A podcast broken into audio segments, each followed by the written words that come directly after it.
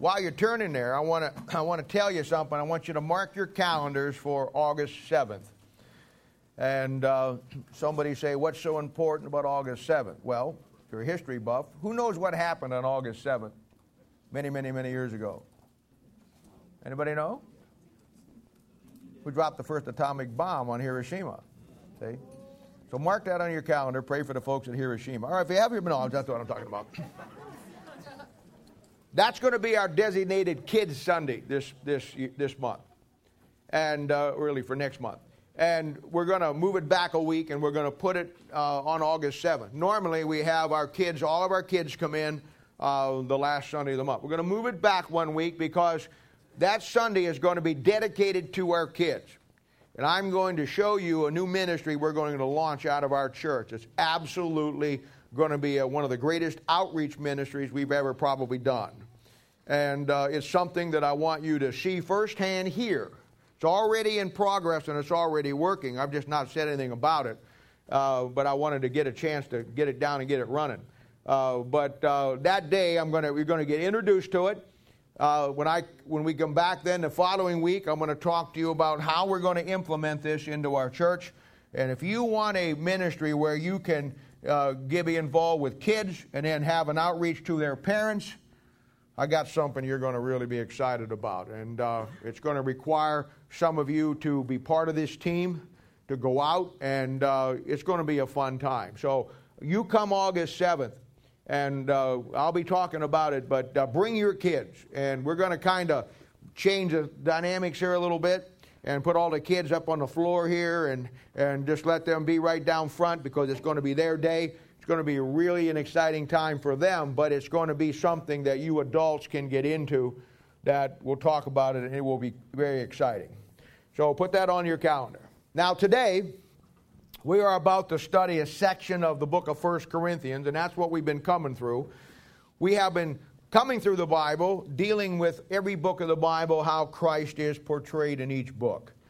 And uh, it's been an invaluable lessons for me. I've learned so much from it from just putting it all together. And it's really helped you guys, uh, you know, begin to get a handle on your Bible. Now we're doing the Bible basics, which even helps you more, get it more into, into concept.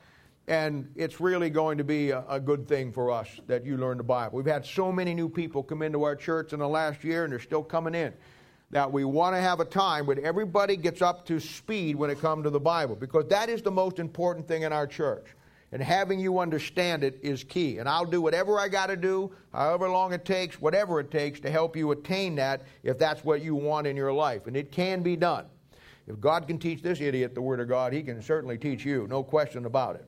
But now, church at Corinth is completely messed up on the subject we're going to talk about today. And yet, uh, every church and every Christian today that I know is messed up on this subject today. And I've never seen, uh, and I know that there's a lot of subjects. It seems redundant week after week when I teach something. I always say, you know, that nobody, it just shows you how messed up Christianity is today. We're going to talk about the issue of spiritual gifts today. We're going to define that. We're going to have you by the end of our, our next three or four weeks, you're completely going to understand that. This will be an excellent opportunity uh, for you to get the Bible understanding of this subject.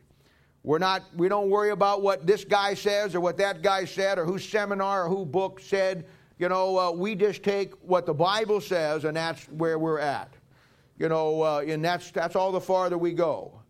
And um, so that's where we're at. It was a while back where uh, a great pastor in this country by the name of Rick Warren uh, wrote a book on the purpose driven life outsold the Bible. And uh, a guy asked me one time uh, when that, after it came out if I had ever read, ever wrote the, read the book, The Purpose Driven Life, to which I said yes, many, many times. And he said, Well, I only, I only read it through it once. And he says, How many times have you been through it? And I said, Well, I've been through it since I got saved for the last 35, 40 years. He said, Well, the book wasn't written back then. And I said, We must not be talking about the same book. The book I'm talking about is this book. There will be no book that man writes that will be better than the book that God wrote on a purpose driven life. Amen. And that's where we're at today. Because this book is everything that you need. And the idea that a book that man wrote to teach you how to have a purpose driven life would outsell the book that God wrote shows you where Bible Christianity is at. Now, I say that not to make you mad, though I'm not against that. I say that because I want you to know where we're coming from today.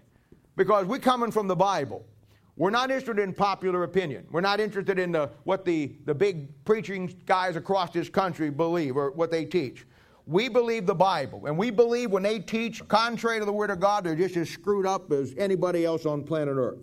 This book is our final authority, the Word of God. That's what we stand on, and we don't make any apology for it. So when it comes to spiritual gifts, we're not interested in what man thinks, we're not interested in what other churches teach. We're going to go back to the Bible, and this will be an absolute excellent opportunity for you to get the Bible's defining of it as is found in 1 Corinthians 12, 13, and 14. And you're going to see in this three chapters, just like we saw in 1 Corinthians chapter 7, how the Bible defined marriage, uh, divorce, and remarriage. Now, the first thing I want you to know about this is the fact that these three chapters, chapter 12, 13, and 14, they go together as a complete set. You need to understand that. These three chapters, like 1 Corinthians chapter 7, uh, where 1 Corinthians chapter 7 define the concept of marriage from the Bible. Remember how we changed that all out? Well, I'm telling you now that, uh, that uh, 1 Corinthians chapter uh, 12, 13, and 14 define for us spiritual gifts completely. And you will learn from this how important that is. Now, let me say something to you for those of you who are beginning to learn your Bible. I say this all the time the importance of, of learning uh, definitive passages. The importance of getting passages marked in your Bible that define things. Because you're going to find that once God gives you a definitive passage on something that defines the subject, you got to know that and mark that because wherever you go out through the rest of the Bible, when you find something, it's always going to go back to that definitive passage. In other words, once God defines something the way that He does, He never changes the definition. Now, this is what man does, this is what churches do, and this is what people do. We got that's why when you come start with the Bible and you let the Bible be its own dictionary. The Bible define itself. Bible says the word of God is of no private interpretation, and that's true because the Bible always interprets itself, and you're going to see that today. Now, the church at Corinth has completely lost their biblical perspective here on spiritual gifts and they're completely in the dark on the subject. And in each of these three chapters, he deals with a different aspect of the gifts, and by doing so, just like in 1 Corinthians chapter 7, even though that was just one chapter, we begin to see uh, how this thing lays itself out and how the Bible defines it. And we'll come away today with a, or not maybe not today, but when we're finished with this section, we will come away today with a complete definition of how these things work. Now, as always, before you study any subject in the Bible, and this is also vitally important, you need to do some groundwork. You need to lay down a base or a foundation from which you're going to work from. And that's really what I want to do today. I want to just lay the foundation for where we're going. And I want to talk about spiritual gifts and show you how the Bible defines them, show you what they are, and then show you how you get them. And it will be radically different from what you hear today, I guarantee you. But let's start, first of all, let's start with a basic understanding of spiritual gifts. Let's take a very generic concept of spiritual gifts and we'll start with that. Let's pray before we, we do that. Father, we do thank you and praise you for the Lord Jesus. We love you very much and we thank you for all of the things that you do for us. We thank you for the Word of God that you've given us. And never let this church step outside the pages of this book. This book has to be central to everything that we do. And the day that it's not is we'll become just like all the other churches out there that pretty much just make it up the way they want to go. Lord, we don't have the liberty to do that. We don't have the right to do that. You've given us a mandate, and that mandate is the Word of God. We stay within that just like a car has to stay within the lanes that he drives on the road. Otherwise, he has a head on collision. Help us today to learn this and lay the foundation. These are good people. These people didn't come here today for other reason, and they want to learn your word. And that puts tremendous responsibility on me, but it puts tremendous responsibility on you because you're the one who made all this happen. And you now, dear Lord, bring through your Spirit and give these people what they need today. Use me, as unworthy as I am, use me as your vessel to give them through your word, your spirit, what we need to see. And we'll thank you and praise you. In Jesus' name, for a sake we ask it. Amen. Amen. Spiritual gifts. God saves you to do a job. Most of God's people don't even know that basic element. God saved you for a purpose. And I'm not talking about the ramifications of how God saved you or you know all the things in your life that led you to salvation, but I'm telling you this. God saved you for a purpose. If you think that God saved you so you could just continue on in a lifestyle you were already in, you're probably not even saved. You might be. But the point is that God saved you to do a job. And from that point on, your life should be about one thing. And that one thing is fulfilling that mission that God has saved you for. Now, I understand. We get the idea that Christians don't have any fun. You hang out with us for a while, you'll find out what fun really is. You see, the problem is you've been spelling fun wrong. You've been spelling fun S I N, and fun is spelled F U N. See? You don't even know what fun is. And, you, you know, you get the idea that when they become a Christian, you know, you, you can't do anything fun anymore. You can't laugh. You've got to walk around like you've been baptized in dill pickle juice. You know, you just, you just, you don't have any fun. You can't laugh. Can't tell any jokes. You can't say anything funny. You can't, uh, you can't laugh in church. And, you know, it's a thing where that's not Bible Christianity. Bible Christianity brings with it a joy. Joy brings with it happiness, laughter. Joy brings with it a completeness. You see, the word happiness is our favorite word. Everybody wants to be happy. But the word happy or happiness itself discloses what it's all about. Happy is based on happenings. That's where the word comes from. So when the happenings in your life are good, you're happy. When the happenings in your life are not good, you're not happy.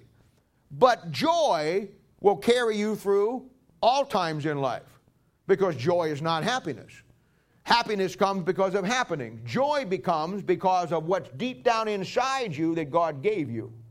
And God saved us for a purpose. He saved us for a job that He wants us to do. 2 Corinthians chapter 5 verse 17. We talk about it all the time. You know the verse. Therefore if any man be in Christ is a new creature. Old things are passed away and what?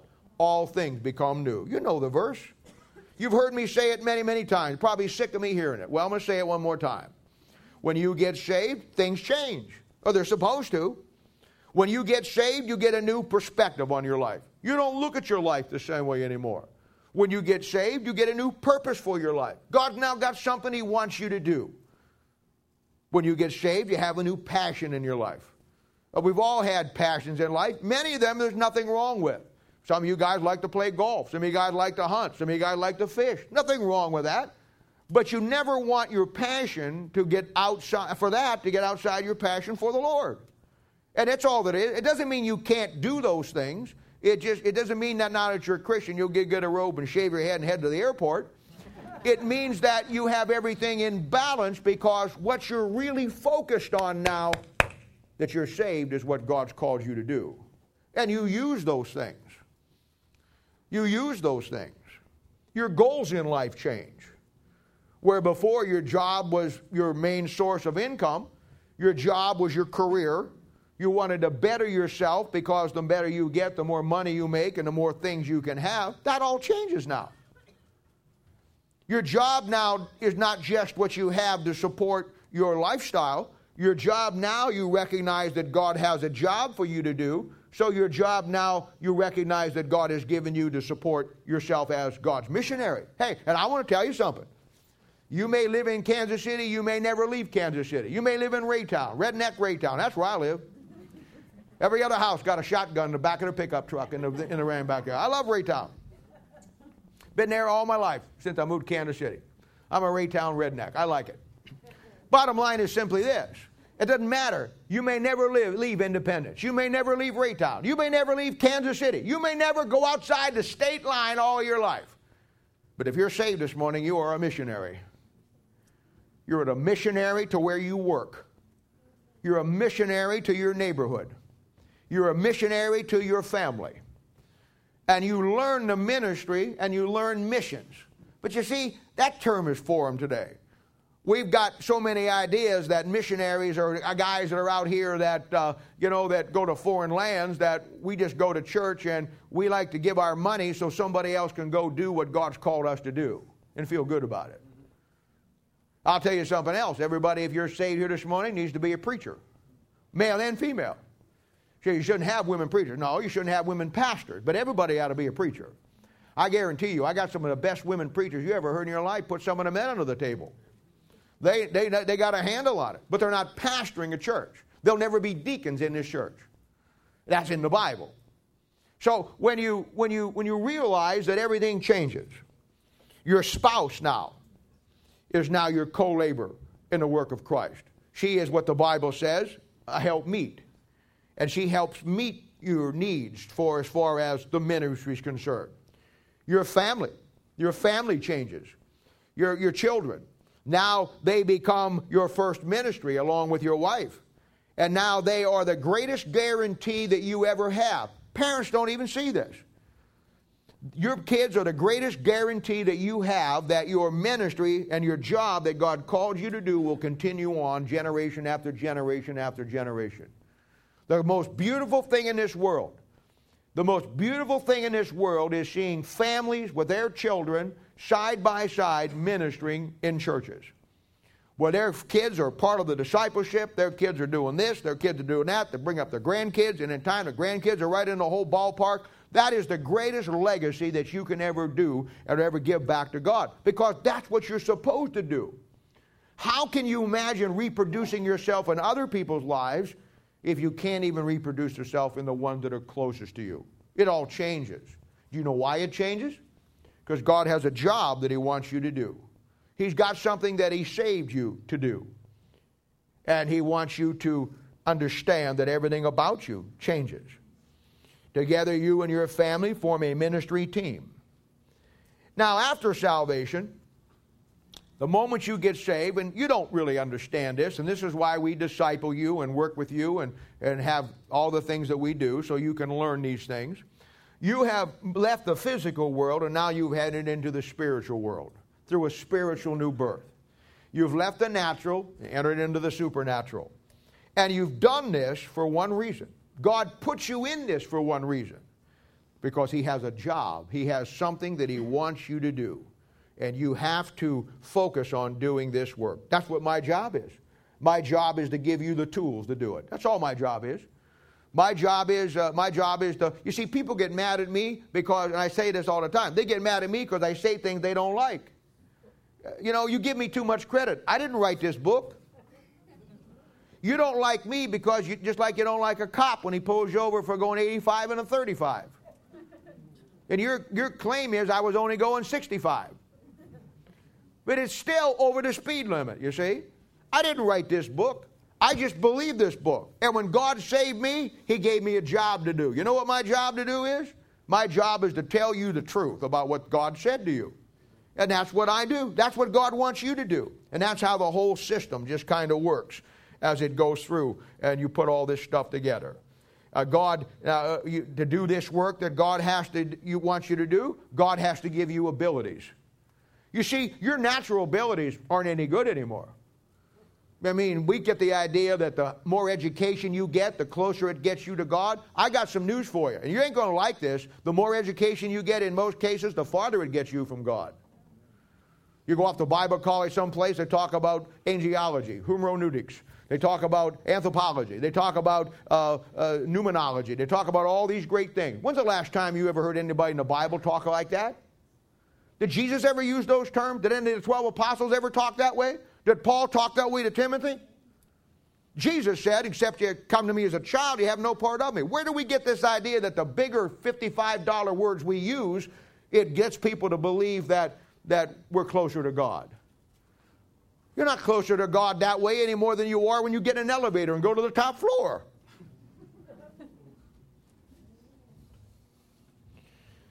God has to give you your abilities.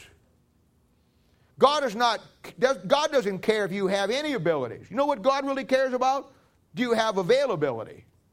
Will you give yourself to God? That's what He's looking at. Oh, Moses was out there. He couldn't do a thing. God picked a guy that was the most goofy, stupidest guy. I like to see Moses what he looked like when God first saw him. He's a, he can't talk. He's a scared. He's afraid. He's out there and God telling him all these great things. He's trembling in his boots. And he, he, he, didn't have. And you know what God says? Uh, Moses kept alibying. You know, when they're meeting there at that, this is where the, the meeting there on Mount Sinai and the bush is burning, you know? And this is where you get the term beating around the bush. That's what Moses was doing. And he says, to, he says, to, he says to God, he says, I, I'm not, he says, I'm not, I'm not able to do what you want me to do. And God tells him in no uncertain terms, I never asked you to be able, Moses. I just asked you to be willing. Because if you will be willing to do what God wants you to do in this job, God is able to give you what you need to do to do it. This is spiritual gifts, you see. This is spiritual gifts. This work that God wants you to do, it's a supernatural work. Natural abilities won't do. And it's a thing where you can be the most ornate speaker in the world. You can dot every period and put everything in the right context, and you may, you may be a golden tongued orator. But if you don't learn how to or this book and put it out, you ain't going to give them anything. You ain't going to give them anything.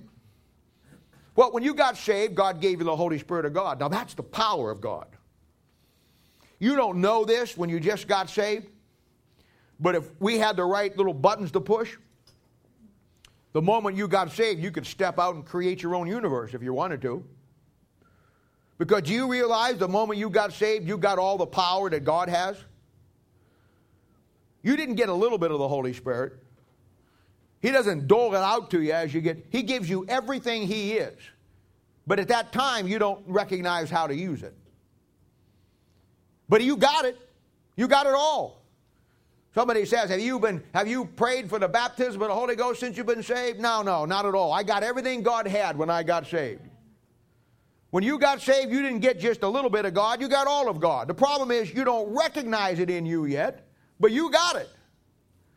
There's a process that has to come into your life that helps you recognize. I always, I always, I always look at it that, you know, use this example. If you go home this afternoon, look up on your house where your power comes in. If you live in an older home, your power comes off a pole. If you live in a more modern home, built in the last 15, 20 years, your probably power utilities are underground. So you walk around your house and find your meter. And uh, it, it's, it's, you find out your power is coming in from the bottom, I mean, it's in the ground, or it's coming off a pole to your, your top and down that way. But even if your power is underground, if you walk out in your backyard, you see this green thing.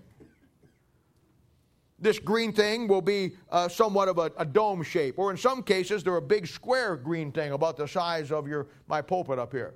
This is called a transformer. If you would trace that power back to the transformer, back, back, and you could trace that down underground, you would go to a telephone pole. And off that telephone pole up there, you would find that there's a tube running down or a, a wire running over to your house, but your power is coming off that pole.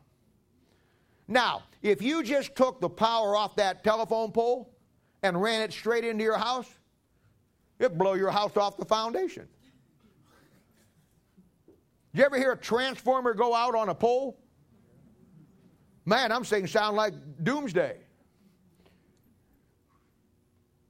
If you took the power straight off that pole and you put it into your home, it would blow every circuit you got, fry every appliance you got, burn your house down, kill your dog, blow you up, and do everything in the world and just destroy your house. You know why? Because you can't handle that power coming straight off the pole. So, you know what the power company does?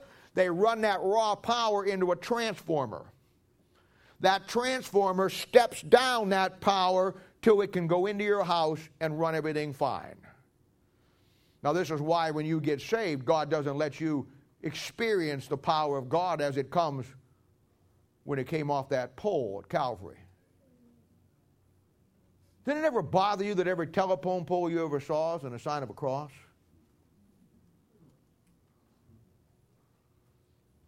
The power to come off that pole at Calvary, going straight into your life, would burn your eyebrows, blow out your ears, burn your hair, and you would, you would disintegrate in a thousand million pieces. So you know what God does? He puts a man inside you called Jesus Christ. You know what Jesus Christ is? He's the transformer. He takes the raw power of God coming in, holds it in him so it doesn't fry your eyeballs. And as you grow into the process of learning more about God every day through church, Bible study, discipleship, learning what you learn, ah, the Bible says it better than I could ever say it. He says in Romans chapter 12, verse 2, that you're transformed, aren't you, by the renewing of your mind. You see, the transformer in you is Jesus Christ. He takes the power of God that you have and then he makes it workable. And it's through this power that comes through the transformer of Christ that you get into your life. When you build your relationship with Christ, God gives you the gifts, the power to do the job that He's called you to do. See how it works? Now, who couldn't understand that? Who can understand that? Somebody says, Bob, you're brilliant. No, Bob, you're stupid. Brilliance would be with words, terminology, going back to the Greek, that you would, wouldn't understand. You just have to accept it because you think I'm a godly man. That doesn't cover anything. I want you to leave here with it in your hand. I want it to leave here not just in your head, in your heart. Now, that's the generic garden variety concept of spiritual gifts. God's got a job for you to do, He gives you the power to do it. But there's a process in learning how to do that. That's what we want to talk about. How do we determine your spiritual gifts? Well, in the Christianity that we live in today, a couple of ways to do it. One of the ways is to take the spiritual gift test. Ryan was telling me last night at Pappy's that you know there's a you were talking about it's going to do spiritual gifts. You know there's a spiritual gift test online you can take. Tells you what your spiritual gifts are. Now this is how stupid Christianity has become. And if you go to a church or have go to a church that ever have done this, don't tell anybody. How absurd. Here's how it works. You, you fill out a answer 200 questions, 150 questions, I don't know. You answer a number of questions about you. Favorite color is a big one today, you know. And you go down through those things, and then they use a key. And they grade the answer to your questions, and lo and behold, razzle dazzle. Out comes your prominent spiritual gift, your secondary spiritual gift, and then you're told, then these gifts you don't have. Now, in their mind, that's, this is what they want you to do. Why should you worry all of your life about what your spiritual gifts are and waste time when you could find out what your spiritual main gifts are and then go to work on those? And that's, that's, what, that's what they do today. That's exactly what they do. I've seen pastors look at young men and go up and tell them, son, you have this gift. This is your gift. And, you know, the guy says, wow, that's great. This is my gift. And so he goes off down life because somebody told him that. So we find all kinds of gifts. We get the gift of soul winning. A soul winning is not a gift. I mean, I don't know how to tell you that. I had a guy all excited one time. He says, Oh, I just took that test. What's your gift? I got the gift of soul winning. Soul winning is not a gift. You got robbed.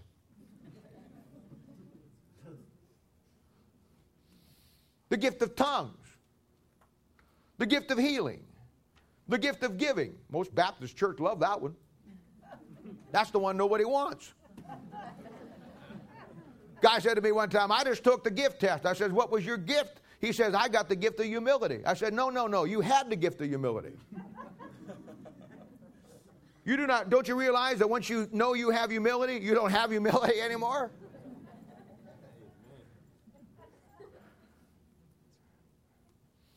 Spiritual gifts, folks, is one of the biggest gimmicks and one of the biggest money makers in Christianity today. And you know what the tragedy is? Do you know why? I'm going to tell you why. Because most of God's people really are good people. I really believe that. I don't think there's anything wrong with most of God's people. I think it's the leaders that lead them and teach them that's got the problem. And I reason why, I mean, I've been in, I've known churches that have had seminar, gift seminars, find your spiritual gift. And they hire some organization to come in, and they do this little goofy chart thing, and everybody is as happy as pigs in a blanket, you know, and they're just all running around. Oh, I got my gift. What's, and then they compare. What's your gift? Well, so you mine if I trade your gifts, you know. And they, now knows where they're at.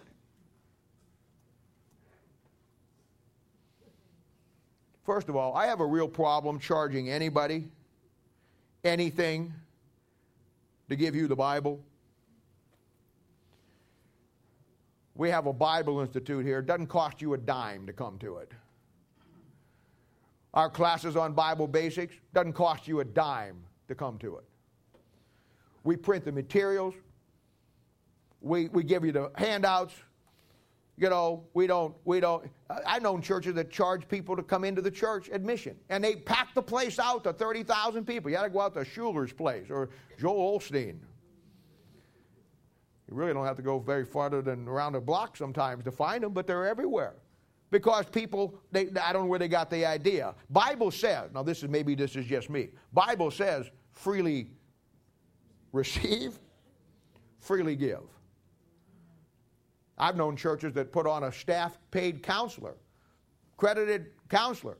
And then when people had people had problems that they wanted to come in and talk to, they had a counselor right there on staff who was certified by the state of Missouri. Had all the bells and whistles, and they would charge you a rate to come in and see him. How in the world? What happens if that person is lost and needs to get saved? You still charge them? Are we into charging people now so I can give you what God gave me free? Let me tell you something, folks. If you come into my office and I solve your problem, if I would charge you what it cost, you couldn't pay it if you had all the money in the world. It cost God's Son for me to have the answers that you need. What am I, Jesse James and Billy the Kid? I'm going to hold you up and rob you so you can have the answers that God gave me free. Don't get me started on it, and I'm already down that road. I'm going back here. Drink a little water. For thy stomach's sake, thine often infirmities. Spiritual gifts are the biggest money maker in the world. And it makes money off of it because God's people really want to do right. I believe everybody here really wants to have a relationship with God. I really don't think anybody's here. Now, maybe you're a visitor this morning and you hate me already. I hope not, because I have enough persecution complex going already. I don't need another one. But I don't really believe that most of God's people, I don't believe people in this room today uh, don't want to do what God's right. You may never do it, but I believe if you're really saved deep down inside, you want it. You may not have the guts to change your life or what you got to do. Maybe you don't. But I really believe that you're here today because you want to know, you want to hear, and you know that's where you're at. And for anybody to take advantage of that and to try to sell you, package something, and then p- make you pay for it.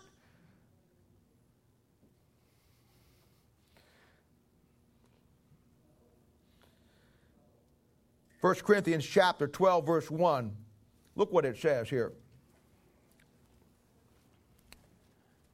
It says, Now concerning spiritual gifts, brethren, I would not have you ignorant. Now, for those of you who've been around for a little while, you now know that in your Bible in the New Testament, there's seven things the New Testament Christians told not to be ignorant of.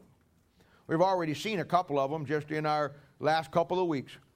Seven things in the New Testament that you're told that you, as a New Testament Christian, are not to be ignorant of. And I guarantee you, if most of God's people had to take the ignorance test today and write down those seven, if most pastors had to do it today, they wouldn't even know where they're at and what they're doing. You know what it comes down to? The very things that God told us that we're not to be ignorant about are the very things we as God's people are ignorant of. This is why you need to learn and check this one off your list in the next couple of weeks. Learn spiritual gifts. He does not want you to be ignorant of it. And the reason why there's so much garbage going on and so much misinformation and so much bad teaching is because God's people are ignorant of what the Bible says. We're going to fix that. We're going to fix that. Now, from a Bible perspective, when it comes to you and the Holy Spirit of God working through you, you have two very important concepts that you need to grasp. And I think this is vital in understanding spiritual gifts. Now, the first one is what we're talking about, and that is the gifts of the Spirit.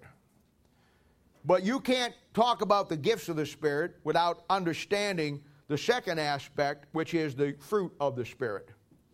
You cannot have, listen to me now, you cannot have the gifts of the Spirit without the fruit of the Spirit. It's absolutely impossible. The two are separate, but they go together. Remember yesterday in Bible Basics how I told you that the 11 concepts I gave you in the first time we were together. The 11 concepts I gave you. I told you that you could almost take those take those 11 concepts and put, put 11 lines upon a piece of paper. Call that piece of paper your Bible. Every one of those lines is separate.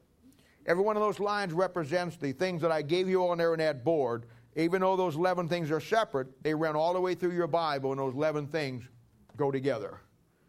You cannot separate, you cannot separate the gifts of the Spirit from the fruit of the Spirit. It's a lot like God's will and God's plan. That's in our discipleship lessons. And here again, how many of God's people are messed up on that? How many times I've heard somebody get up and give a testimony or somebody say, you know, well, you know, I felt like it was God's will for me to be a pastor or God's will for me to be a missionary or God's will for me to uh, go to here or go to there. And I understand that there's always a little latitude in what people say. I make a lot of mistakes myself in things that I say. But there's things that are doctrinal statements that need to always be as close as we can to be clear. And I think one of them that God's people are messed up today, just like spiritual gifts, is the idea of God's will and God's plan, and they all go together. God's will, ladies and gentlemen, is never something that you do. God's will is something that you are. God's will for you, if you're saved this morning, is to be more like Jesus Christ every day of your life and fulfill what God has called you to do. God's plan is doing what called you to do, God's called you to do. But you see my point? You can't do what God's called you to do till you first become what God's called you to become. Because the power of the Spirit of God moving through you is based on your personal one on one relationship with Christ. And when you build that relationship inwardly, then you will do exactly what God wants you to do. I have young Christians all the time, and this is a very common thing. And I always like this when Christians ask this question. They're always concerned about what if I don't do what God wants me to do? What if I miss what God wants me to do? Now, I know how, I, I like that that's important to somebody, but that's really never going to be the issue. You just don't know that yet. You know, the greatest guarantee that you'll never not do what God wants you to do with your life is? The greatest guarantee that you will never miss what God wants you to do is to forget about what God wants you to do and focus on what God wants you to be. I have never met anybody in my life that fulfilled God's will in their life of what God wanted to be that ever missed up the plan what God wanted them to do. I do know a lot of people that put the emphasis on the plan that never got the will, that never got anything done. This is what I'm talking about, you see. The gifts of the Spirit represent the, the power of God in your life to do what He wants you to do. That would be God's plan. Ah, but the fruit of the Spirit, which is found in Galatians chapter 5, that represents the character of God in your life of what God wants you to be. In short, you cannot have the gifts of the Spirit, the power of God, without the fruit of the Spirit, the character of God. And this is where it begins to break down. I look back in the Old Testament. And I don't really, for the life of me, know why people can't see these things in the Bible. But then I answer my own question. The reason why they don't see things in the Bible is because nobody believes the Bible has anything to say anymore. We're too busy reading somebody else's book. We're too busy going back to the Greek and the Hebrew. We're too busy doing all these goofy things and just negates the Bible, and then we miss some of the greatest examples. Do you think it was just, they were just stretching the point back in the Old Testament when it says back there, when it talks about David's mighty men of valor, when it says that one guy, one man, one man went in and single handedly killed 900 men. Now that sounds pretty weird to me. I mean, one on one may be good. Chuck Norris, I've seen him take two and two, three and three. Steven Seagal, he takes on 20 or 30 at a time and whips them all. 900? And I don't really believe they all lined up and came one at a time. So we're left with the thing did really one man kill 900 guys? Now, I'll tell you what the Bible scholars will tell you, and probably what your pastor will tell you. he'll probably, if he's a halfway liberal, he'll say, well, that scribe was, when he was recopying that book, made a mistake. It was late at night and he was tired, so he just put an extra zero on it. Should be 90. And then if he's a really liberal, he'll say, well, he was really weary and he really tired and he just put nine, should be nine and not 90 or not 900. Nine sounds more plausible, doesn't it? Oh, I can buy that. Yeah, sure. Mistake in the Bible. I got that. No, no. It was 900. You know how I know it was 900? Because God said, if you stay with me, walk with me, stay in my book, nobody will ever stand before you. And back then, at that particular time, that's what Israel was doing. So it's very easy to do how one man could take 900 on and kill them. It's the same way that God can take you out of your job, put the Holy Spirit of God in you, get you fired up and ready to go to do God's work, and you can win a whole town to Christ. One person. You can change your family. One person. You can change people at work. You have an impact where you're at. You know why? Because it's not you doing it any more than it was that man doing it back there when he killed 900. It was God doing it through him. I love, I love, the, I love the History Channel. I do. I really do. I learn a lot from the History Channel. And a lot of times it's entertaining. I was watching one the other day about how that the great mysteries of the Bible are solved. Oh yeah, the History Channel is going to really help me with that one. and it was the walls of Jericho. And they actually said that when they walked around the walls of Jericho, uh, there to make them fall down, that it was, it was the manner by which they were walking. And they actually, and this what I'm about to say is true, they actually said that when, when, that when uh, soldiers walk across the bridge, a, a, a, not a, suspension bridge, and this is true, that you always go in route step. Route step doesn't mean in step. Route step is, you know, you're, you're walking out of step because the pounding of the same steps over time could cause that bridge to collapse. So if you go to route step, it more disperses the, the foot pounds over the bridge that makes it more stable. And so they were saying that the nation of Israel, you know, uh, walked across, ran, come across there seven times, and it was the route, the, the, the in step that weakened those walls, and after seven days of doing that, the wall just came down. Now, you see, that's man's approach to, always to the Bible. And I, and I, got news for you. When you go back and study that story, you'll find that that story is a picture of the second coming of Christ. History Channel missed that. You'll find that they walked around that city seven times because of the fact that there's seven years in the tribulation period. They missed the fact that Jericho is called the accursed city, just like Babylon, the great mystery religion. You'll realize that they had all of the things that they did, pictures after the second coming of Christ, and that city fell, and they took it. Picture of second coming. That was another one on the History Channel about the splitting of the Red Sea. This one's a classic. And now they actually saying that, uh, you know, that, that uh, first of all, they always say, well, it really didn't happen. It was just fables in the Bible. The latest scientific thing is that there was a peculiar wind that blew and came at kind of like the perfect storm movie. It just kind of hit at the right angle and it actually made the waters go back and they could actually walk across the southern end. That well, they didn't go across the southern end of it. And then you have the scribal error type thing, you see.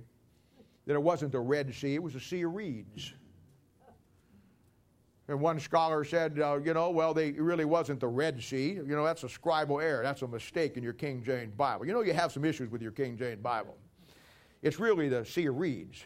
And the Sea of Reed was a marshy swamp, and the water was only, you know, four inches at the most there. So there's really no miracle involved. Yes. Well, that sounds like a miracle to me. Well, how would that be? Because the Bible says that all of Pharaoh's army then drowned it in four inches of water. You say, idiots. God did those miracles in the Old Testament. Joshua chapter 10, yes, he did stop the sun for 23 hours and, uh, in, uh, uh, 20 minutes. And then you find, I told him yesterday in Bible Institute, if you know anything, you know that there's a day missing in our time. And that day missing our time is found in, in, the, in Kings and is found uh, back there in Joshua. And uh, you'll find that, uh, that God did stop the, stop, stop the sun. It, it, he prolonged that day. And those are things that people look at, and because they look at the Bible from a natural standpoint and they're not saved, they have no clue. I look at it from a saved standpoint, and you know what I think? I think just like God split the Red Sea, just like God stopped the earth, Just like God had one guy kill 900, we could go on and on and on. God will give you the power to do whatever you got to do, subdue kingdoms, knock everybody off the plate, whatever you got to do. When you get tied into that book, you get dialed in, and God says, I got a job for you to do, and you commit yourself to do it. Get out of the way. You're like a one watt radio station, turning a key and saying, Hello, world. And they can't even hear you down the street, but you know you can get the job done because the power of God. You see? Now, Galatians chapter 5, verse 22 and 23 says, But the fruit of the Spirit is love, joy, peace, long suffering, gentleness, goodness, faith, meekness, temperance. Against such there is no law. And it represents the character of God. That's who we are.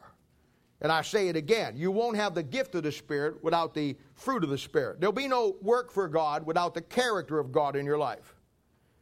And this is why churches today and, and, and most Christians lack character. Most pastors do too. Most churches and most pastors remind me of what was that movie that Chevy Chase was in? Uh, oh, uh, Family Vacation. And most churches and most pastors remind me of that guy, Eddie. because Eddie was mooching off of everybody he could. Eddie never worked a day in his life.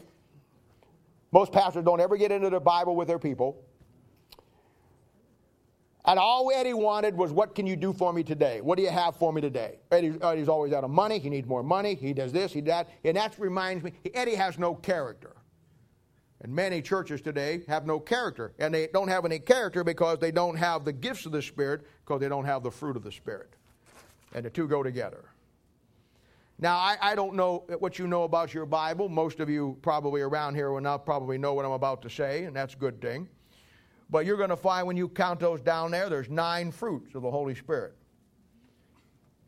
And each one of those represent a different characteristic of God's character that you need to have before God's going to give you the power. You get these nine fruit of the Spirit as you grow every day in your life, as you learn more about God. Love That'll be the unconditional love that God gives you. You don't love people God's way with just wanting something back. Joy, we already talked about joy, didn't we? Peace, that comes from the peace that passes all understanding, the Holy Spirit of God. Long suffering, that's your ability to be patient with things. Gentleness, goodness, faith, meekness, and then temperance. Temperance is a balance in your life in all things. Now, I don't know if you know this or not, but there's nine fruit of the Holy Spirit of God there. Nine in your Bible is the number of fruitfulness. And what I'm about to tell you is rejected by just about everybody that you're going to go to, but that's okay. We stick with the Bible. We stick with the Bible. And of course, there's nine fruit of the Holy Spirit. So when you go back in your Bible in Genesis, You'll find in Genesis chapter 9, when Noah comes off the ark, like we studied yesterday, he's told to be fruitful, multiply, and replenish the earth. When Abraham got the promised seed that was in the line of Christ, that was Isaac, guess what? He was 99 years old. Do you think that's a coincidence? You think that just happened? You think the Bible was a book written like any other book that man wrote? That's the way most people approach the Bible. Well, I got news for you. The Bible wasn't written by man, it was written by God. And when God told you in Genesis chapter 9 that uh, he was be fruitful, multiply, and replenish the earth, and Abraham was 99 when he bore that fruit that he waited so long for, and you got nine fruits of the Holy Spirit of God, which is found in the book of Galatians, what happens to be the ninth book in the New Testament. And when you spell Galatians, there's nine letters in it. And the verses you find it in are verses 2, 2, 3, and 2, 3, adds up to 9. You think that's a coincidence? People say, why do you use a King James Bible? I use a King James Bible because it's got character.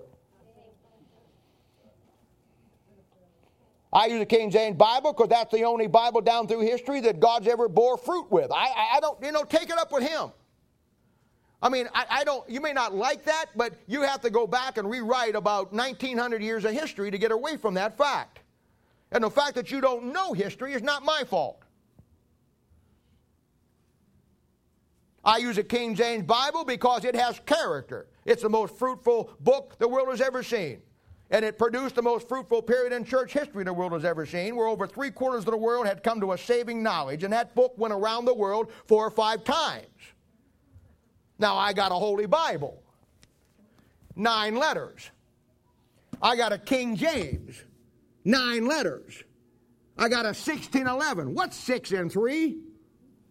It's nine. That's why I use that book. It's God's fruitful book. It's got character.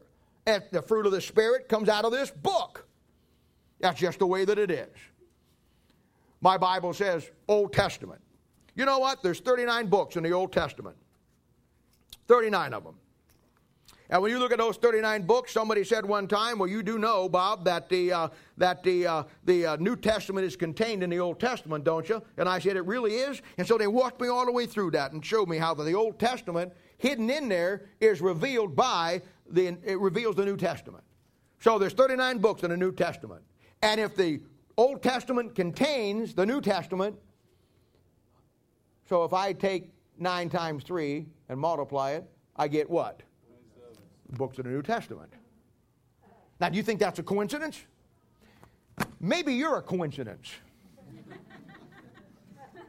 You see, there's a mind behind that book. There's a mind behind that book that common man doesn't see. Now, I've told you many, many times, this is the difference between me and most Christians. And I don't make any apology for it, but I want you to know why I'm the way I am. When I got saved, I never got over it.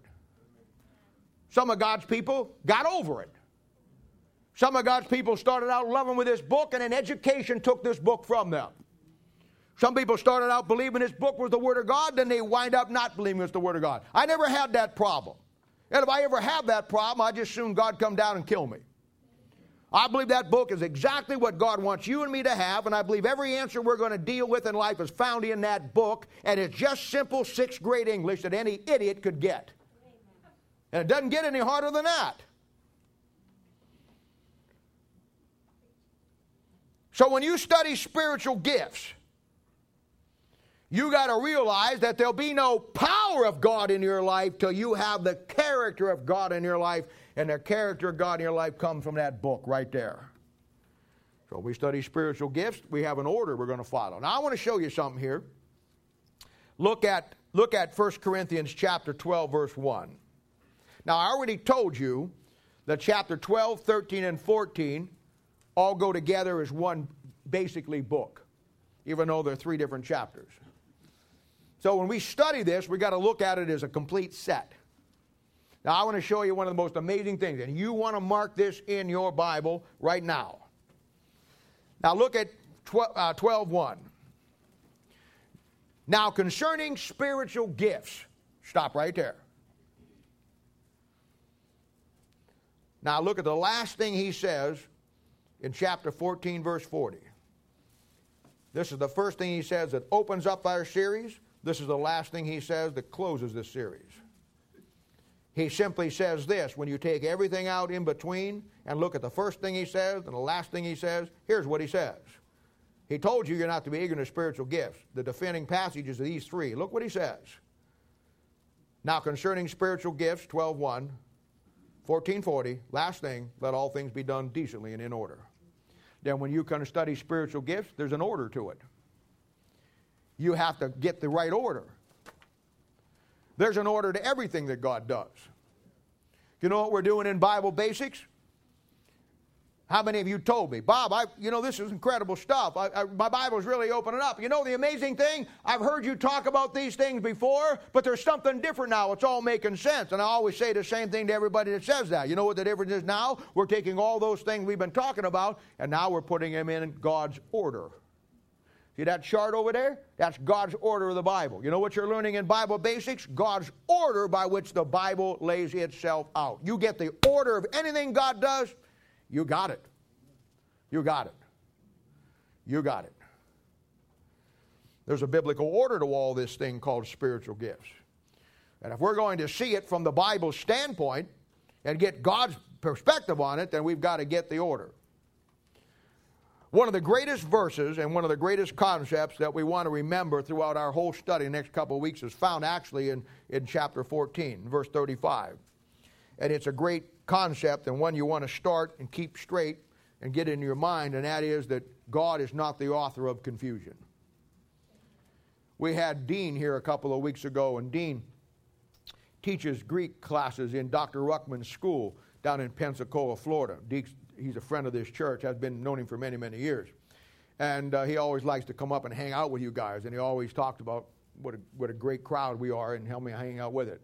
And he's one of the smartest guys you ever meet, knows his Bible very well.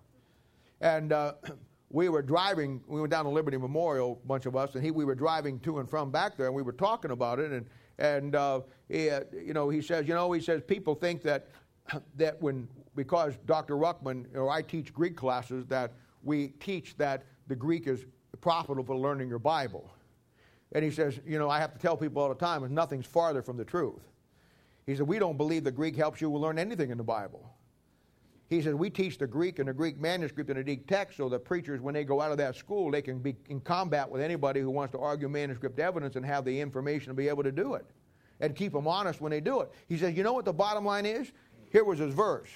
He says, God is not the author of confusion. He says, when I go to a Greek text and I look at the Greek text for a word in the English, there may be three different way that word is used. He says, so I'm left with a choice. He says, you know what that is? That's confusion. He says, so we don't go to the Greek and say, okay, which one of these ones? was the one I wanted to be. We stick with the English and just leave it where it's at because God meant when He said and said when He meant when He wrote it in that book. The Greek is just to help our boys go out and combat the other idiots out there that try to correct the Bible with it. And that was an incredible concept. God is not the author of confusion. You want to remember that in where we're going here in the next few moments. God has an order to everything. And I told you when we started Bible Basics, you remember this. You don't study the Bible from your own perspective, you study the Bible from Christian perspective. You get God perspective, and that's the right order. That's what we're doing in Bible Basics. Now, open the books in your Bible. I want to show you the order. You've heard me say many, many times that there's 66 books in your Bible. You know why there's 66 books in your Bible? Because your Bible is divided down uh, by an Old Testament and a New Testament. When you come through your Bible, you'll find that six is the number of man. We learned in Bible basics that uh, the Bible was written to God to reveal God's plan to man. So you have a man in the Old Testament, you have a man in the New Testament. The man in the Old Testament is the nation of Israel. The man in the New Testament is the new creature in Christ Jesus. So six being the number of man, you have a six for the Old Testament man and a six for the New Testament man. So you have 66 books. That's an order. That's there for a reason. Somebody says, Well, my book's got 14 other books. You're out of order. You're out of order. I don't know what to tell you. I don't know what to tell you. You're going to find that the order of the books in your Bible, the way they're set up, we begin to see that yesterday. The order of the books in your Bible, the way they're set up, they're set up to show you the theme of the Bible. You know what the theme of the Bible is? The uh, millennial return of the Lord Jesus Christ, the premillennial return of the Lord Jesus Christ, second coming. So when you start to come through the books of the Bible, you have in Second Chronicles chapter 36, where we left off the other day, you have them going into captivity. Then they go back in Ezra. They go back in Ezra just like they went back in 1918. Then in the next book, Nehemiah, they rebuild, just like they did in 1948. Then you go to the next book, which is Esther. You know what happens in Esther? There's a wedding in the king's garden for seven days and seven nights. Picture the rapture of the church. You know what the next book is? The next book is Job. Job's in the ground, persecuted by the devil, seven days. He's in the land of Uz. That's where the nation of Israel is. 42 chapters in the book of Job, 42 months in the great tribulation period. You know what the next book is? It's Psalms. You know what Psalms is? Psalms is David on the throne, picture of the millennial reign of Christ. You know what the next book is? It's Proverbs. That's the wisdom of God displayed on this earth. That's eternity by the order of the books in your Bible because God has an order to everything He does. Now, do you think that's a coincidence? Well, let me give you another quinky dinky. We haven't got to this yet in Bible basics. Some of you know this because we covered it last time. When you go through the Old Testament, you have a definitive book. That definitive book is Genesis. And in Genesis, everything is defined for you. Then you start four historical books that all cover the same time period Exodus, Leviticus, Numbers, and Deuteronomy. When you come to the New Testament, you have the same format, said it's reversed. You have four books that deal with the same time period Matthew, Mark, Luke, and John. But the definitive book is not at the front, the definitive book is at the end. That's the book of Acts. So you have a different order between those two, with a definitive book on the front in one, on the end in the other, and the four historical books matching up perfectly to the same time period in between. Why is that? That'll be a good question for your pastor this week. I'd ask him, see what he says. The key to the Bible is the right order. Einstein said something one time, and I believe this is absolutely true. Even Einstein was an idiot. He's supposed to be the smartest man that ever lived. Did you ever see a picture of him? Does that look like the smartest man he ever looked like he stuck his fingers in 440 volts and it lit up his hair? He's famous for sitting around thinking about the theory of relativity. He's famous for sitting around thinking about, well, if a freight train was going this past at 60 miles an hour and one was passing and going 80 miles an hour and a fly was in the one flying around, how fast would the fly be going as it flew by you as you went by him? Well, who cares? His great claim to fame was an atom bomb. Hiroshima, Nagasaki, and who knows God else what's going to happen with them. But you know what Einstein said one time?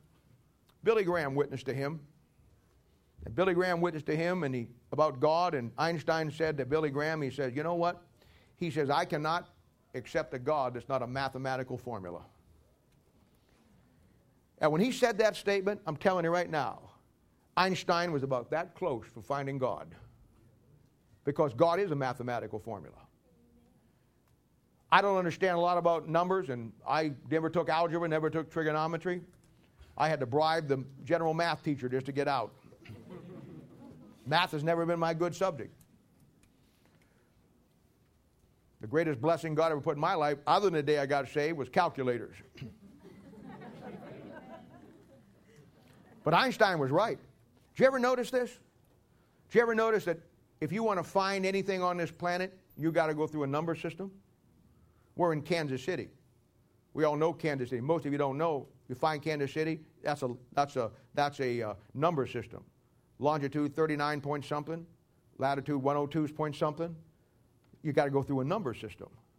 You say, I'm going to talk to Bob later. How are you going to get a hold of Bob? I'm going to call him on the phone, 816 590 6315. Got to go through a number system. Well, I'll go over to see him. 8413, 80, 83, 8308. That was my old house 40 years ago. 8308 Woodson Drive through a number system. Okay? I mean, somebody wants to find out who you are, they go through your social security number. You go to the Department of Motor Vehicles, they want to see your ID number on your car. Cop pulls you over. Let me see your. Let me see your. Let me see your driver's license. Let me see your registration. It's all through a number system. So when you go to your Bible, God set it up where you got to go through the fourth book, 23rd chapter, 13th verse. It's a number system. I don't understand how it all works down, but anybody that knows much about anything knows that math is the universal language. When they send them rocket ships out there, they don't, they don't put up there, hey, how are you? Find us it, a mathematical code because that's a universal language that all civilizations, if there ever were any, would understand. Now, that's what we're doing with the Bible and Bible basics. Look at your Bible like a combination lock. When you want to open that lock, you go through a series of numbers, don't you? But not just a series of numbers will work for you. You got to put those series of numbers in the right order. And when it comes to the Bible, the nines, the sixes, the 13s, the 12s, the 40s, the numbers, and how you go through your Bible, it's a number system, but it's getting that numbers in the right order. That's what we're doing because God has an order to everything. So when we study spiritual gifts, we find an order to these spiritual gifts. Let's talk about that. You're going to find that spiritual gifts divide up into three groups. And if you don't learn this, don't know this, you're going to get messed up in it. Now, the first thing I want to talk to you about spiritual gifts is I want to tell you that not all the spiritual gifts are directly to you. It's much like the Bible. You hear me say it all the time. All the Bible is for you, but not all the Bible is to you. There's three people groups addressed in the Bible. We've covered that before. Now, the first set of gifts we want to talk about are gifts that are given to the New Testament church. And you'll find this in Ephesians chapter 4, verses 8 through 11. And it shows you here the gifts that are given to the church. I'll read it to you. It says, Wherefore, he saith, when he ascended up on high, he led captivity captive, here it comes, and he gave gifts unto men. Now here's your gifts. Now he that ascended, what is it? But he also descended first into the lower part of the earth. He that descended is the same that also ascended up for above all heaven, that he might fulfill all things. Now who's got that passage open, close up front here? Anybody? Who did? Who did uh, uh, Zach, what do you what do you see about verse nine and ten? That's that's that if we're reading that, very instructive. Then don't, it ain't about the, anybody in the Bible. It's about the sentence structure. Yeah. So it's parentheses about the beginning and the end. Parentheses around verse 9 and parentheses, and a parentheses around the end of verse 10. See? Little. Now, what does that tell you when you study English? No, it means we're going to take it out. If I say it, it's something very important. If you look at that there, it means something else.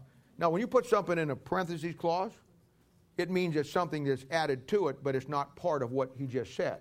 So we're going to remove that. It's very important. He's right. But we're going to remove it to show you how what he's talking about here. So let's just read 8. 9 and 10 are in parentheses, so we'll take them out. We'll jump from 8 to 11. Wherefore he saith, When he ascended up on high, he led captivity captive and gifts to men. And he gave some apostles and some prophets and some evangelists. Some, see what he did? It tells you what the gifts are.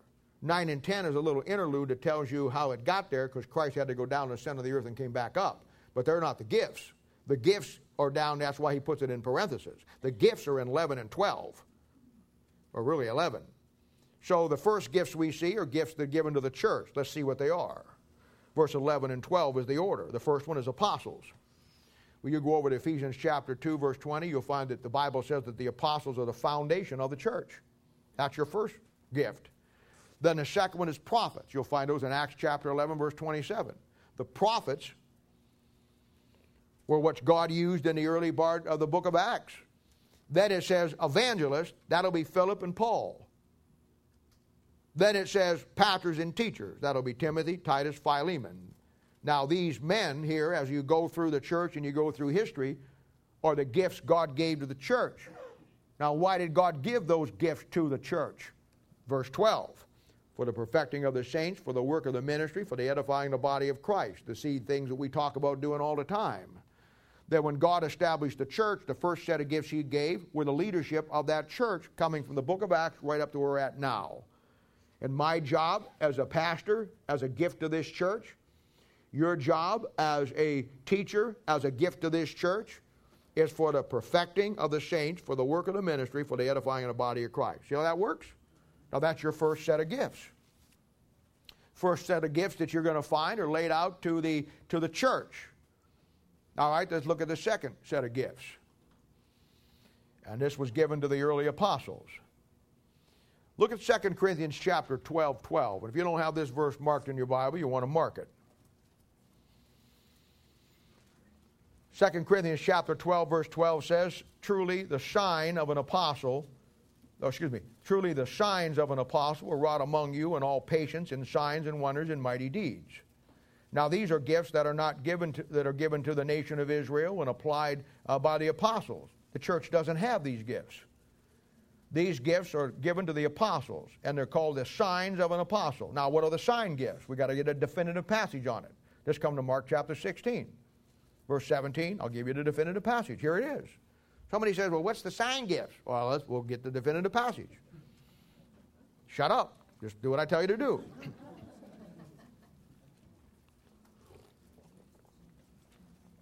All right, look at verse 17.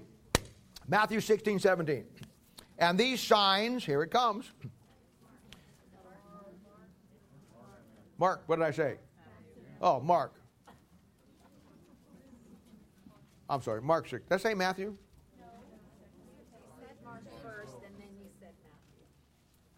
Just seeing if you're awake.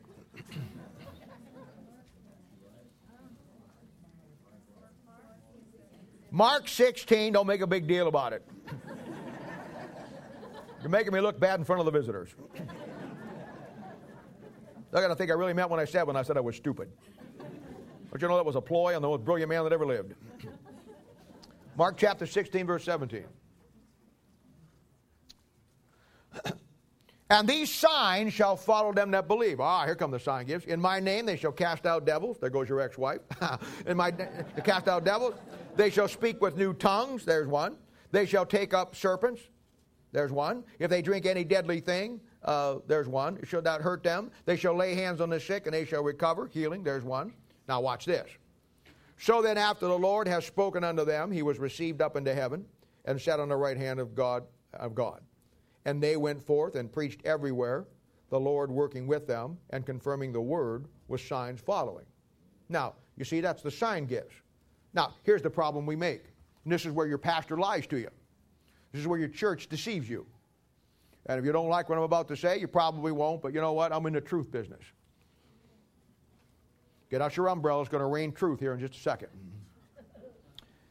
Now, we just said that these signs shall follow them to believe. We've got the sign gifts. So you have people out there running around doing the sign gifts today based on Mark chapter 6, 16.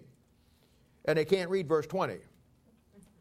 Because when it says in verse 20, and they went forth, preached everywhere, the Lord working with them, confirming the word with signs following, they think that's all of Christianity. Let me ask you a question. Let's do a terrible thing. Let's put it into context. Who's the they?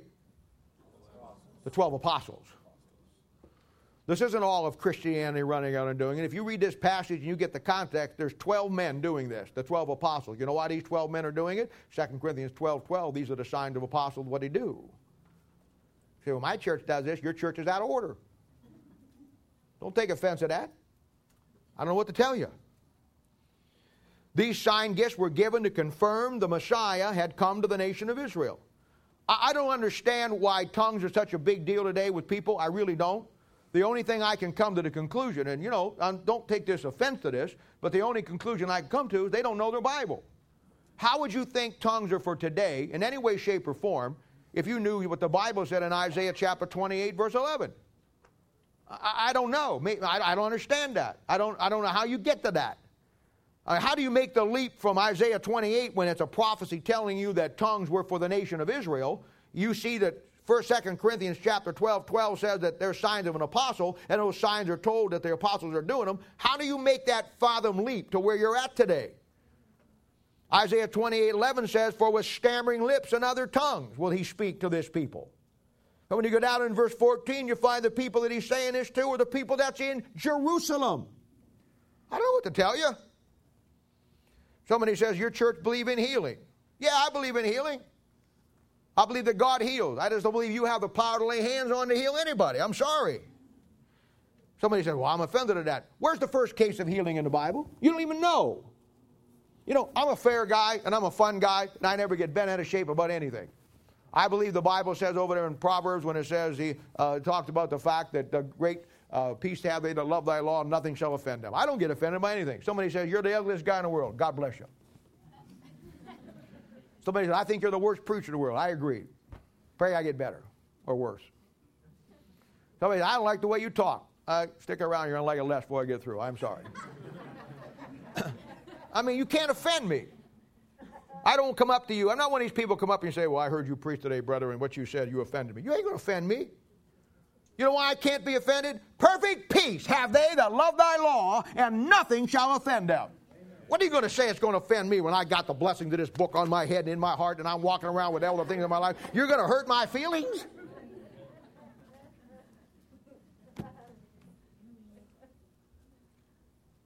I mean, you don't even know what the first case of healing is in the Bible. You say, well, it's over there in Acts. No, no, no, you're wrong. It's in Exodus chapter 4.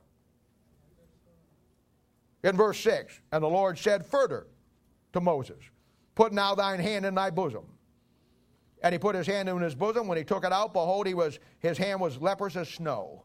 And he said, Put thine hand into thy bosom again. And when he put his hand into his bosom again, he plucked it out of his bosom, and beheld it was turned again as his other flesh. And it came, shall come to pass, if they will not believe thee, neither hearken to the voice of the first sign, that they will believe the voice of the latter sign. Healing was for a sign given to the nation of Israel.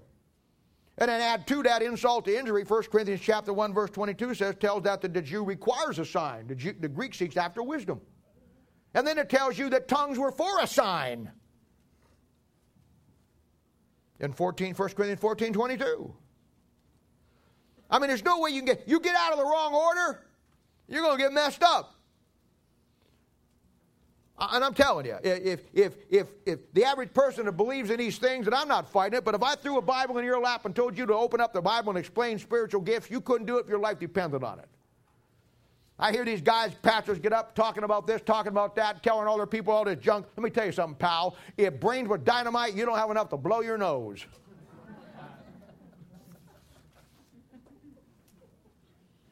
now, this is the order of spiritual gifts. And if you don't get this, you'll be a charismatic in no time. Now, here's the third one. Now, these will be the power that God gives you and me the gifts of teaching, preaching, gift of discernment, gift of prophecy. Now, these gifts to us, you and me as individuals in the New Testament church, and you're going to see when you get into 1 Corinthians, he puts an order in the importance of the spiritual gifts. You know what's last in the importance? Tongues. Now, these gifts come to us as we become more like Christ and get the character of God in our lives, from which comes the power of God in our lives when we start to see and think and look at things like He does. And this is what He does and do whatever He do in every given situation. I always ask myself this question, and people hate when I say it to them. I even I had it took me a while to get past it my own self because I hated when I had asked myself this. But you know what you can do to solve 95% of the problems you've got in your life when you've got to make a decision? You know, there's one simple thing you can ask yourself that usually will fix 50% of them, 60% of them just like that. No thinking about it. You just simply ask yourself, what would Jesus do? Guy come to me a couple of weeks ago and he said, Well, what, that, that, that, that, that, what do you think I ought to do? I said, What would Jesus do? He said, I hate when you say that. You know why he hated when I say that? Because he already knew what Jesus would do. When you get the Spirit of God in you and the fruit of God in you, when you're faced with situations, you won't do your own thing. You'll know what the Bible says and you'll simply do what Jesus would have done. You don't have a right to hate people. I don't care what they did to you. You don't have a right not to give people a chance. I don't care what they did to you. You have a right to do that. Is that what Jesus did? Guy said, Well, I just have a really tough time forgiving you. I just tell you what, I just can't forgive you. I just really have a tough time. I don't know what to do about that. And yeah, what do you think of that? Is that okay? And I said, You know what? I'm just, yeah, it's okay. I'm just glad, I'm just glad God doesn't treat me like you do. You have a reason not to forgive anybody. That's what Jesus would do. You see, through a transformation. Now, this is called in 1 Corinthians chapter 12, verse 7, the manifestation of the Spirit. That's what happens. You get saved, you begin to grow, and then the Spirit of God begins to manifest Himself through you. And the more you become like Jesus Christ through a transformation process. You see, the world can conform you, the world can inform you, the world can reform you, the world can misinform you, but only the Bible can transform you. Now, with that in mind, if, if the spiritual gifts you have are because of the Spirit of God opening up in your life, let me ask you a question. You're going to take the spiritual gift test. You're going to find out what your predominant go- your gift was and your secondary gifts. Well, just let me ask you one little question. What was Jesus' primary gift? Did not he have them all? I'm, I'm asking you a question. Did he not have them? I want to see some movement of your head. Did he not have it all? Can I hear a little voice action? Did he not have it all? Can you all be people for a moment that are real spiritual and say amen? Did he not have it all? Amen. Then if you become more like him every day of your life and that's your goal to come like him, why don't you get them all? Is that me? Was that just me? Do I know anyone that sees that? Please, I'm a blind man. Is there anybody out there? Amen. Oh, thank you. And here's what I got. Come on, man. How many gifts did Jesus have? What was his main gift? How stupid that is. You see, understanding spiritual gifts to you and me is real simple. As you grow in the Word of God, as you recognize what we talked about, your life has changed, and you start to let God take over your life and begin to manifest the Spirit of God in you, through you, and God brings it out of you. At that point, God begins to fulfill His plan in you. And as you go through in life, whatever gift you need to do the job He's called you to do, He will give it to you, not based on your ability, but the character of God giving you the power of God to do the work of God. That's spiritual gifts.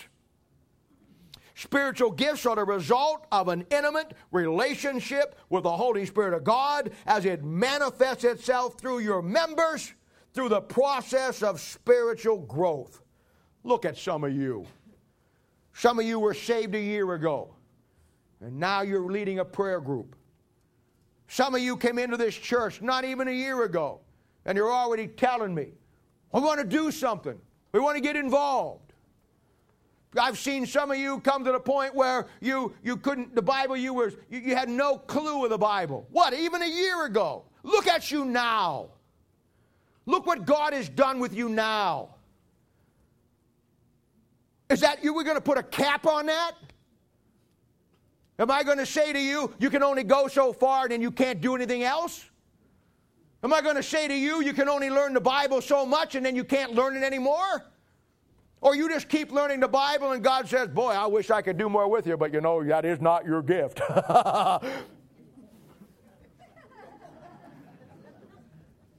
As you grow, God will give you everything that you need to do whatever God's called you to do. The idea, the money making con man gimmick that God has some kind of system that you can figure out what God's going to do. Well, if you figured out what your gift was, you'd walk around as proud as a peacock and would lose the power of God in 10 seconds. And that's what they do. After the big service, run to the restaurant, pull out your sheet. Here's, here's, here's Mrs. Snuffleface. My gift is giving. Here's Mrs. Snurderface. My gift is hospitality. That's why people love me. I'm hospitable. People love me because I'm giving. What's your spiritual gift? My spiritual gift is the gift of mercy. So I have mercy on both of you that you're wrong. My gift is greater. You see where you go with that? You don't probably know the gifts you got. And if you knew the gifts you got, you know what you'd do? You know what you would do? Do you know what you would do? You'd manipulate them like you do everything else. We are so far from what God wants us to be. And all He really wants us to be is in that book, loving that book, believing that book. Well, I've watched some of you grow to the place where you, when you came in here, you didn't know nothing. When you got saved, you didn't even know how to pray. Now she's in charge of a prayer group. You're done. As far as you can go. That's your gift. You didn't know how to pray. God gave you the gift of prayer. Now you're going to be done right there. So if you need somebody to pray, call her. But she can't do anything else. It's ridiculous. You grow in the manifestation of the Spirit. That's why when some of you couples come in and your lives are messed up, your marriage is messed up, you're at war with each other, through the process of doing what's right, God takes you. That's why some of you come in and you have a tough time and you do some goofy stuff and you make some stupid mistakes, but you know what? You get your, get your head out of wherever it's at and you figure it out and you get plugged into the Bible, and in time, God actually uses you in a great and mighty way. And God's got that same thing for everybody out there today. One time, D.L. Moody was a great preacher, and he would go into churches in his country, and he preached at a church, and they always had a great time. He came about four or five years. Not everybody on the church power board, like the deacons, enjoyed Moody coming because Moody ruffled the feathers. So they had a meeting and was talking how great it was, and, and, the, and the pastor says, uh, we want to have Moody back next year. And he already been back five or six years. old deacon raised his hand and he says, well, why do we got to have him back again? There's, uh, I mean, there's, uh, Moody have a corner on the Holy Spirit of God? The old pastor said, No, I don't think that's the case at all, but I do think the Holy Spirit of God's got the corner on Moody. That's what it takes. It's not you getting more of the Holy Spirit of God. You got all you got the day you say. You know what it is? It's the Holy Spirit of God getting more of you. Will you let Him do that? Will you come to a church and get into a book that will allow you to do that? You get the tools you need. It's your choice. I'm not talking about this church. There's plenty of them around. There's one over in California. You start on Saturday, you probably get there for the Wednesday service. What would Jesus do? You see, this is what God does. Now, when we start coming through this in the next couple of weeks, you're going to see some other things happen here. And we're going to be able to put this in a better context. But right now, today, this is what you got. You got the idea now that spiritual gifts have been put in the right order. We've defined them. Now, when we get into these chapters, you're going to understand what we're talking. We've laid a base. We're doing with this exactly what we're doing in Bible basics. When you pick your tapes up back there today when they're ready to go, you get home and you start working on that foundation just like I laid the foundation out today. And then this next week, we're going to build on what we did today. The week after that, we're going to build on chapter 13. The next week after that, we're going to build on chapter 14. We laid a base today. Bible basics, we're laying a base. We got two installments done of three installments, and I'm going to give you a fourth one because you've really been good. And we're going to work through that, and what we're doing is laying a base. And then when you come to Thursday night Bible study, Sunday morning, wherever you're at, I saw the lights come on yesterday for many of you. And those lights will just keep getting brighter. That's the way God intended it. All right, let's pray. Father, we do thank you, praise you for the Lord Jesus. These are good people. And help me be always honest with them and tell them the truth, whether they like it or not. Help me to lay out the Bible as it is. Don't let me ever tell them there's any other book or any other system or any other way that is better than God's way. God, if you're not God enough to inspire it and God enough to preserve it, then you don't even need to be God. I mean, I believe that you were so God enough to inspire that, but your hand preserved it down through history, and you got me exactly what you want me to have, and man doesn't need to mess with it. And you help us believe it. Help this church to believe it. Help these men and women to believe it because it will transform them and it will bring them to the place in their life where they will find what God wants them to do. And this church can give them the tools to do it through the Holy Spirit of God. Love you, Father. We pray for all of the things that we've got going out the rest of this week. We pray, Father, for uh, the Thursday night and pray for all our prayer requests and bless the Bush family and watch over them and take care of them. And Lord, let these people get their tapes today and go to work and get the books that they need and the stuff that they need and let them dig. Let them get into this. And let them learn. Let them put it all together. And Lord, we'll thank you and praise you in Jesus' name. For his sake we ask it. Amen. God bless you. You're dismissed.